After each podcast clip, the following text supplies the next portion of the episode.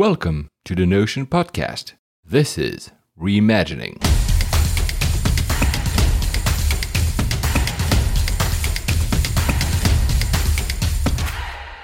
I'm Paul. I'm with Stephen for Reimagining another episode. And today, today, someone who's uh, dialing in from Switzerland, my home country, from the other part of Switzerland, because I'm from the French part, as my last name doesn't say. He's currently in Zurich, the German part. And uh, you're going to introduce him, Stephen. Our next guest is Andreas Brenner. Andreas is the founder and CEO of Avrios, basically a fleet management and automation system that Andreas established in 2015.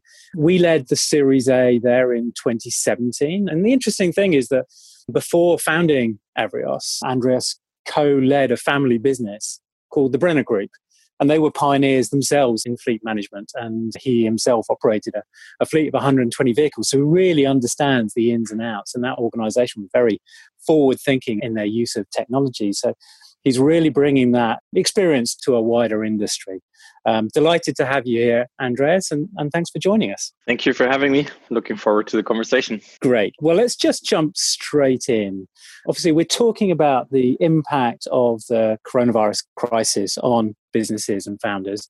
When and how did you realize the significance of the crisis to you and the business? I do actually recall the day very well because once a month I meet up with a peer group of other entrepreneurs and we do some reflections in a structured way on the topics of our personal life, family life, and the business. And so, given that I knew this conversation was going to be about Corona, I actually went back into my records and found out that the 10th of March was the first time that I recorded this as a business negative and so it must have been before the 10th of March, somewhere between February and March, that I came to realization, oh my gosh, this is going to be big and it's going to put our business into trouble potentially. And how did that make you feel? Interestingly, as part of those reflections, I actually note down my feelings as well. And the words that I noted are frustration and also oh no, not again exclamation mark. And what I meant by this was that over the last five years, you know, as we built the business, we had gone through lots of ups and downs. Looking back, it's obviously been a joyful and, and a relatively successful journey, but it's had its fair share of ups and downs. And the business going into the year felt like it was really in a very, very strong position. And so I felt like a lot of tension had just gotten off of my back. And I kept on telling my friends that whenever I go home for more than three days in a row and I feel like the business is in really good shape and there's nothing wrong right now, then I tend to get anxious because I feel like whatever is going to be next is going to be big. If there's no small problem for three days in a row, then I know the next problem will be big or the next challenge will be big. I don't usually talk about problems. And so that was the case here, right? For a couple of days, I felt like the business was in a really good place. And, you know, I was really confident in the team that we had built, etc., the market outlook. And here comes Corona. So I, I really felt like, oh my God, please why does this need to happen right now? I put so much energy into building the business the place where it is. And I immediately understood that this will most likely mean some sort of restructuring, just because I had seen our family business go through the 2008 financial crisis. I wasn't part of the operative management by the time, but at least I had a co driver seat, if you will, so I could observe over my dad's shoulder and, and had discussions with him about that so yeah i felt like oops this might be the early signs of a new 2008 and it's not going to be good and it means restructuring and it means you're basically building back slash destroying a lot of the things that i felt so good about at the time yeah i mean as a founder you're used to, to dealing with change that's for sure and uh, keeping out of your comfort zone so i just wondered then how did you come to terms with the impact of this and in particular those changes that you needed to that you needed to make so I try and rationalize all the decisions that I take. And this time that was relatively difficult because when I first tried to make sense of the magnitude of this crisis that we were going into, I had to think through different scenarios and there was no right or wrong. There was just a lot of incomplete data. And I remember telling an entrepreneur friend that you know, as entrepreneurs, we're used to making decisions on 60% certainty which to the outside already looks like we're big risk takers. And then we just believe in the rest and invest enough energy to make the rest work out, the other 40% that we weren't so clear about in the beginning. But I felt like this time it was more in the range of 30, 40% certainty. I felt like it wasn't clear which direction it was going to go. Now it all looks a lot clearer, at least for Switzerland and, and Germany, but definitely not for the world, but at least for Switzerland and Germany for the upcoming months. But at the time, it was just completely uncertain how quickly this was going to hit, how big an impact it would have, would we actually go into a complete lockdown? Yes or no? What would the impact on the economy be? Et cetera et cetera. So all of those things were completely unclear. There was only uncertainty around the data. And so ultimately i felt like there was only a philosophical approach to solving this. And i, I did research talked to other entrepreneurs. And at some point i realized that the fundamental question was do i want to navigate through this crisis and put the company at risk or do I want to navigate through this crisis potentially looking like an overly conservative CEO coming out of it? In other words, do I take drastic decisions quickly and therefore give the company room to breathe and save the remaining jobs? Or do I wait until I have more certainty around the data, but potentially, if this gets bad, do I put the company at risk? And I decided that I would rather look like an overly conservative CEO coming out of the crisis, having potentially not leveraged the full opportunity I could have from a business perspective, but at least I didn't put the complete company at risk. So that's how I decided philosophically to deal with this. And then it turned into a bit of a ping pong between our board, our investors, our internal team. I do have some experienced managers in the team who have previously been through similar situations, at least economic crisis. And so I tried and aggregate all of the different experiences and opinions that were available to me and then tried to figure out what a scenario would be that all of us could build sufficient confidence in, but that also left more room than usual for errors.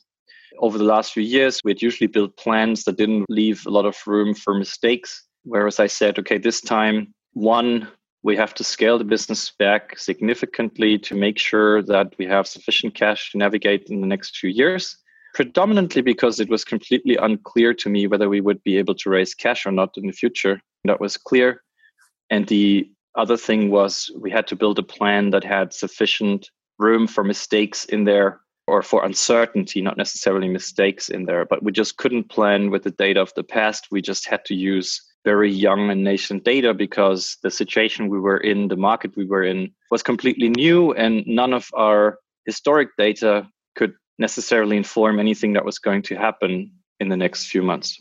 So, first, I had to take this philosophical decision. Do I want to put the company at risk or do I want to potentially look like an overly conservative CEO? I said I want to be the potentially overly conservative CEO.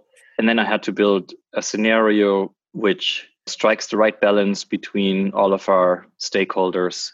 So we had to be fair to our former employees who had all worked hard to build the company. So all of those that we had to let go, I wanted to make sure we were very as fair as possible to them. We had to be a, an employer that our future employees, those who remained in the business, could rely on.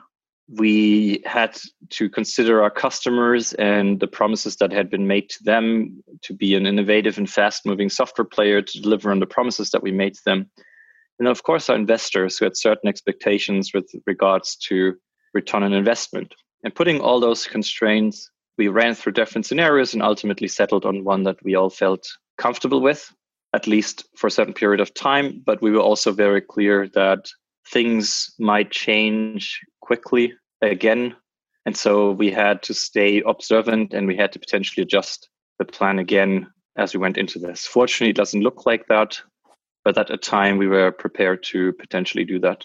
Could you maybe just talk us through that rescue plan and in particular you're kind of playing out that kind of mind shift from playing to win to playing to survive, which is to a certain extent what you've just been describing. The mind shift was playing to win basically growth at all cost and then all of a sudden we said cash runway is king certainty is king. Fortunately i had known what that looks like from a family business right? Our family business had been a an independent business and independence from banks from other investors etc It always been one of the key principles on which my dad ran the family business so I kind of been in a business that was independent and I had an idea of what such a business looked like from the inside. And so I tried to build a transition plan that would help us transition from a venture backed growth as one of the biggest factors of building the business towards you know independence from future cash. So how could we get to cash flow positivity quickly? How could we improve efficiency in our go to market how could we be more focused in our engineering efforts how could we get more done with the same people while considering that everybody was already stressed personally because of what was happening right we have people with family in some countries that are most affected by this crisis. So we had to make sure we take them into account as well.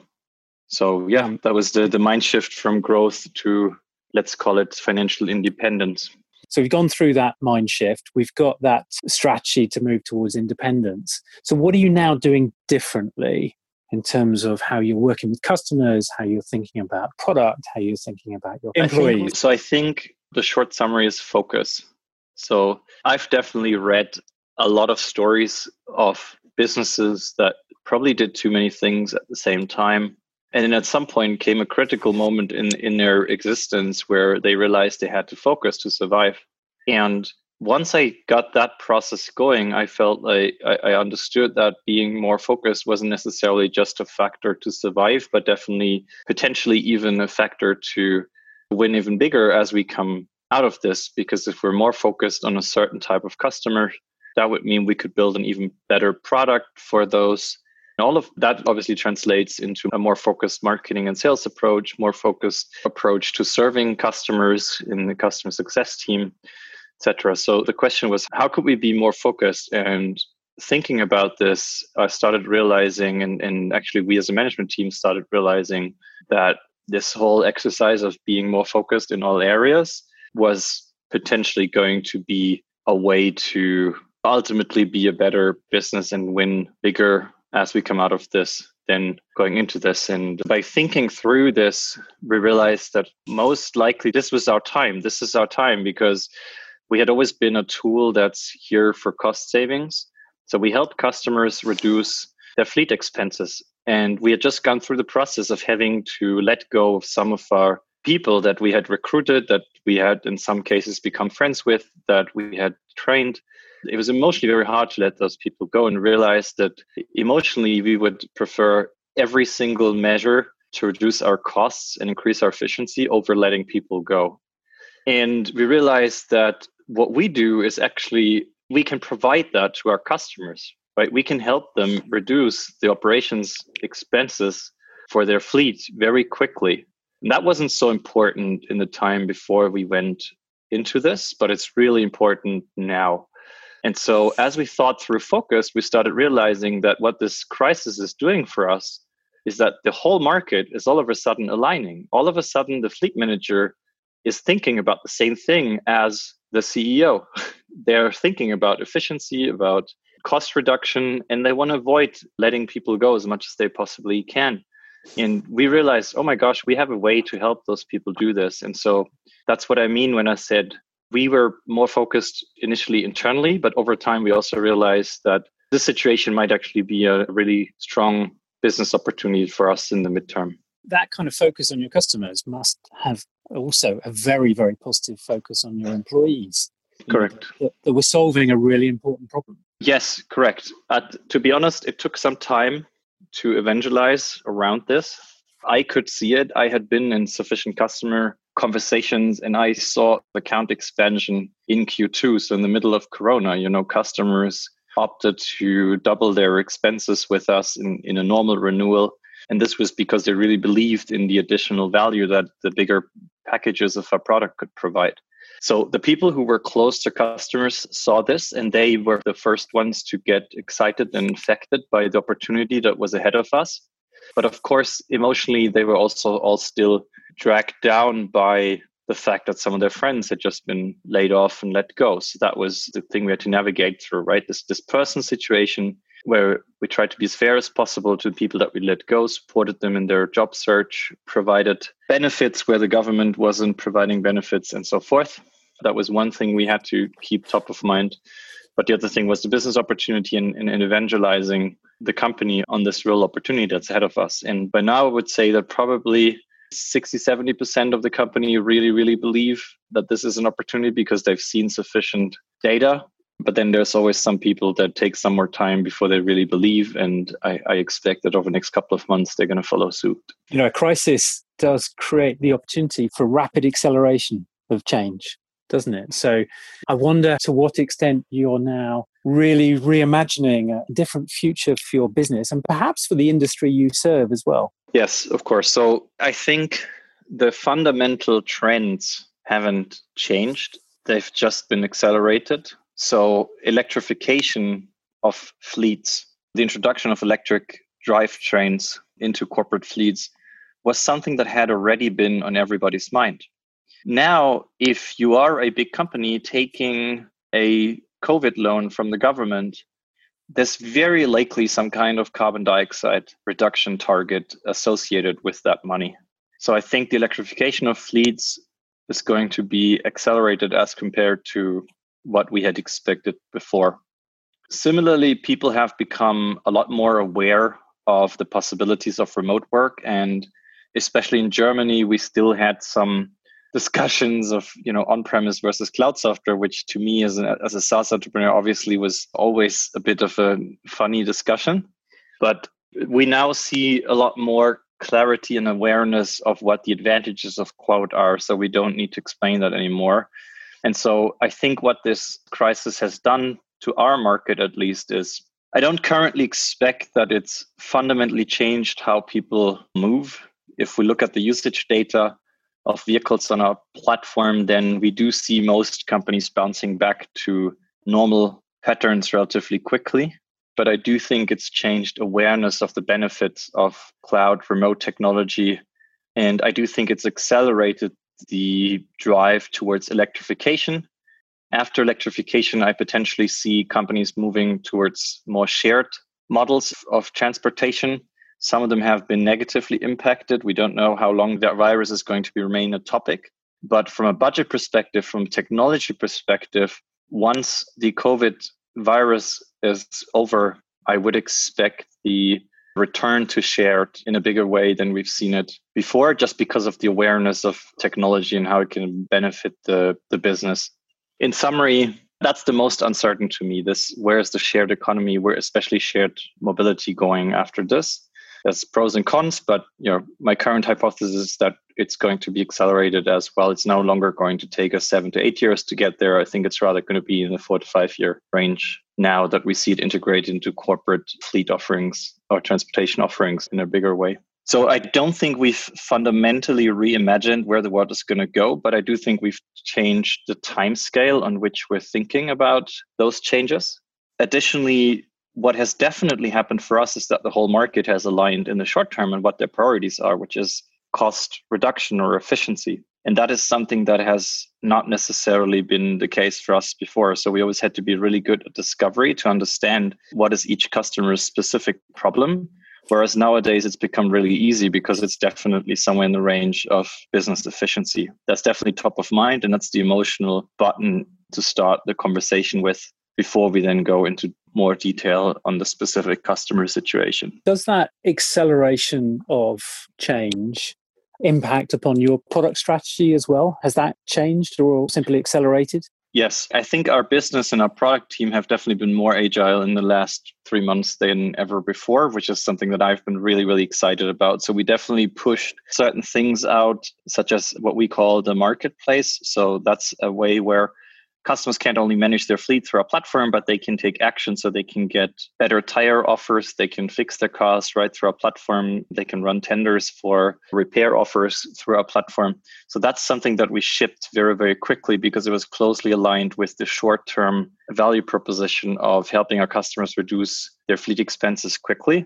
That's something that had been on the roadmap for the second half of the year, and we pushed it into March, released it, and by now it's already become a substantial part of our business plan we're actually expecting seven figure revenues from that this year. So that's that's definitely significant. The other part is that we did rethink the way that customers are buying. So we did emphasize self service and the self service model of buying a lot more because customers were now remote, they were at home. Let's say they were buying from the iPad and iPhone a lot more than they already were before. And because of that, we accelerated our move towards a self service distribution model for our customers. And then in the midterm, we're in the process of evaluating the push on electrification and how we can best support that. It's very likely we're going to accelerate that as well. So, how do you now feel about the business, the outlook? I feel like we've reduced the business to a new platform. So I called it the phoenix that rises from the ashes, right? I feel very good about the business. I really, really feel very strongly that that we've quickly aligned as a team. We've quickly changed you know, our messaging, short-term value proposition. We're seeing the go-to-market motion work again. We're seeing very strong and encouraging rise in NPS. Our expansion metrics are stronger than they ever were before. So I think there are lots of reasons to be very excited about where we're going. At the same time, on an absolute basis, we're less people, so we're producing less. So I do think we have to re ramp the business to also be exciting again from a growth perspective. But, you know, still being cautious and mindful of your growth typically costs some money and we're taking it step by step. But I think we're already in this process where where we're becoming a little bit more bullish again on growing without spending as much as we used to. So I feel like we're on, that's what I said, we're on a new platform, right? So we're growing a bit more slowly, but we've become tremendously more efficient. And I do think that now we've learned how to grow much more efficiently and, and we're probably going to see that translate into us beating our, our revised business plan for the for the next couple of quarters. So I generally feel good. I think we're more focused we're more innovative in the product than we were before. And the last thing is of course that some of our employees are still very affected and very worried about the general circumstances. Is there a second wave yes or no so I think there's still a lot of things that as an employer we have to do to be there for our employees and to help them really get through this because it's one of the biggest crises of the last century. And as much as people are excited again on the surface, that if you dig a little bit deeper, you still see that it's in their heads, it isn't over. And we still need to be very mindful of the emotional toll that we've paid by going through this. Andreas, thank you so much. It's been absolutely fascinating conversation, and I'm very fascinated to, to see what you achieve in the years to come. Thank you very much indeed. Thank you very much, Stephen. It was a pleasure.